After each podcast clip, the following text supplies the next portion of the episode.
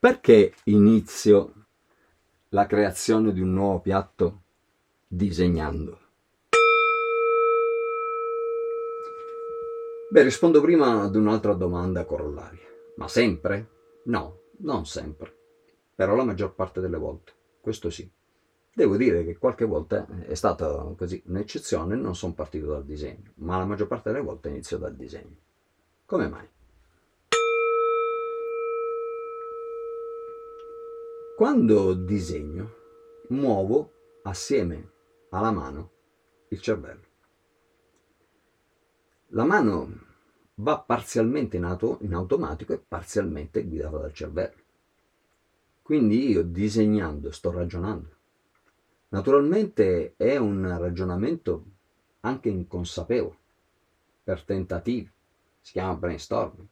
Quindi io sto pensando qualcosa, la mia mano lo disegna, ripenso e la mia mano disegna, modifico e la mia mano modifica, cancello nella mia testa certa, un certo pezzo di idea e sul foglio di carta cancello quel pezzo di idea e vado avanti così.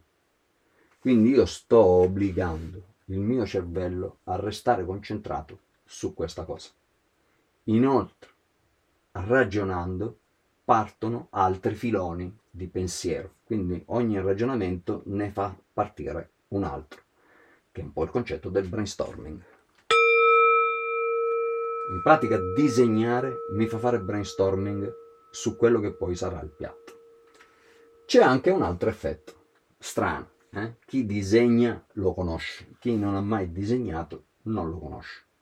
La mano, scientificamente no, ma filosoficamente sì, ha un suo cervello. Lo so che pare strano, però guardate, invece scientificamente la coda della lucertola ha una, una sua sorta di cervello, questo è scientifico, ok? Magari un giorno si scoprirà che anche la nostra mano ha una sua sorta di cervello o magari si tratta semplicemente di un appendice nervoso da qualche parte che di fatto fa sì che la mano abbia tutta una serie di automatismi. O magari è un'area del nostro cervello eh? qui dovremmo sconfinare nelle neuroscienze per andare a capire. Magari delle aree del nostro cervello sono deputate al controllo automatico della mano senza la nostra consapevolezza. Cioè in sostanza come la volete mettere decidete voi ma la mano si muove in automatico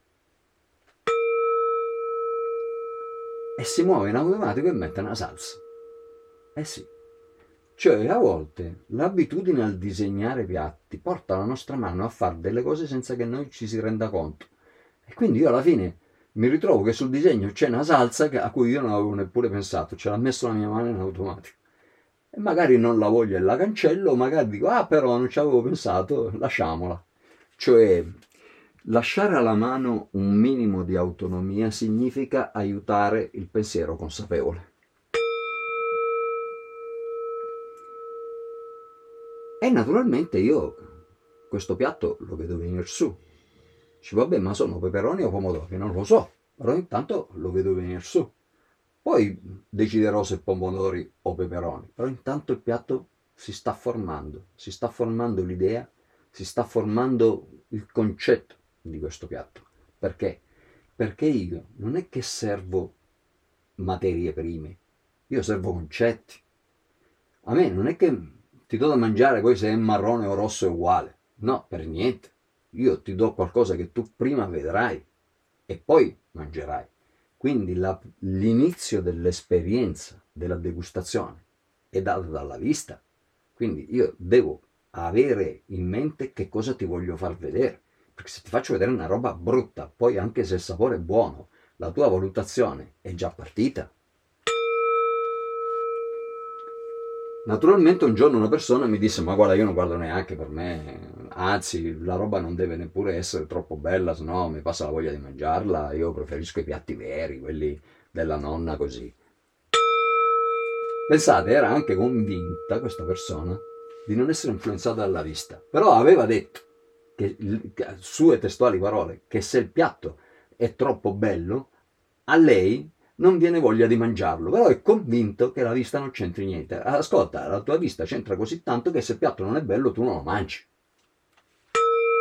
Quindi sei e come soggetto alla, al vincolo della vista, è negativo, che è peggio se, se vogliamo. Cioè, persino le persone che credono di non essere vincolate dalla vista, in realtà lo sono e spesso sono proprio le persone che lo sono di più. Quindi questo è un altro dei motivi per cui io inizio dal disegno.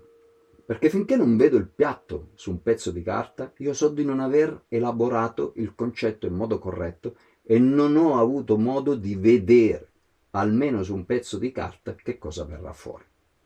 Poi è fondamentale che il piatto venga fuori proprio così? No, non è fondamentale. Cioè, lo schizzo iniziale di un piatto serve solo ad aiutarmi a ragionare e a formalizzare una serie di cose. Non è che poi io ho l'obbligo di realizzarlo proprio così. Perché? Perché magari cucinando intervengono tutta una serie di altri fattori che mi portano in qualche modo a variare il piatto finale relativamente al disegno di partenza. E finalmente la fase e motivazione finale. Una volta che ho fatto il disegno comincio a attaccarci delle etichette. Quindi c'è questa sorta di salsetta e io ci devo mettere un'etichetta. Salsa che cosa? salsa che cosa? E quindi adesso devo cominciare a ragionare, ma sta salsa a base di cosa la faccio? Poi, di fianco c'è un agglomerato di roba. Ma sto agglomerato di roba cos'è? Un vegetale? Una, eh, una pera cotta? Un pezzo di carne? E che carne? Agnello? Vitello? Manzo? E così via, capite? L'andare a scrivere etichette vuol dire che io sono passato al livello successivo quello dell'elaborazione delle materie prime da impiegare per produrre quel piatto. Sempre guardando questo piatto, alcune cose sono alte, alcune cose sono basse. Quindi devo cominciare a ragionare sui tagli, sulle strutture, perché una certa cosa per essere alta deve stare in piedi, deve tenere la forma. Quindi comincio anche a ragionare sulle tecniche di cottura. Perché? Perché se una roba la faccio brasare per tre ore, poi probabilmente non sta in piedi. Se una certa cosa è croccante è più facile che stia in piedi rispetto ad un'altra, però naturalmente se poi è tagliata sottile sottile come fa a stare in piedi, non è che posso eh, puntare i pali dentro nel buco della terra, un piatto è. Quindi eh, capite, tutta questa fase mi consente di ragionare razionalmente sulle materie prime e sulle tecniche di cottura da impiegare per le singole parti del mio piatto. Va bene. E adesso devo spiegare a qualcuno che piatto voglio. E io ho il disegno, con l'etichetta. Poi a voce dovrò spiegare un bel po' di cose, però guardate, col disegno e le etichette è molto più facile che spiegare a qualcuno come voglio un certo piatto semplicemente parlando. È, è, è ben, ben dura, eh? Invece avere un disegno davanti sicuramente semplifica, quindi il disegno mi consente fondamentalmente di migliorare la comunicazione tra me che creo il piatto e chi poi lo dovrà operativamente cucinare e, e spesso anche proprio creare operativamente perché, perché, io spesso disegno concetti che poi affido a, a dei cuochi per la messa in produzione quindi sono loro che poi fanno il primo esperimento, il secondo esperimento, il terzo esperimento, il quarto esperimento ovviamente a volte uscendo dal mio disegno, vengono e me lo dicono, guarda tu qui l'hai disegnato così, ma io lo farei in quest'altro modo perché così utilizzo una pera invece che la mela, eh, faccio per dire.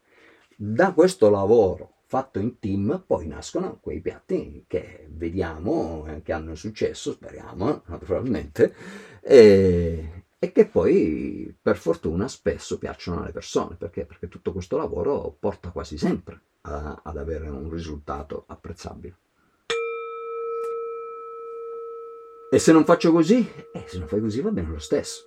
L'importante è che il piatto alla fine ci sia. Io con, mia, con questa mia puntata del mio podcast ho voluto soltanto spiegare perché io e tanti altri come me partono dal disegno invece che partire direttamente dalla casseruola, dal coltello, dal tagliere e dalla materia prima. A questo punto saluti, baci, abbracci e ci sentiamo al prossimo episodio.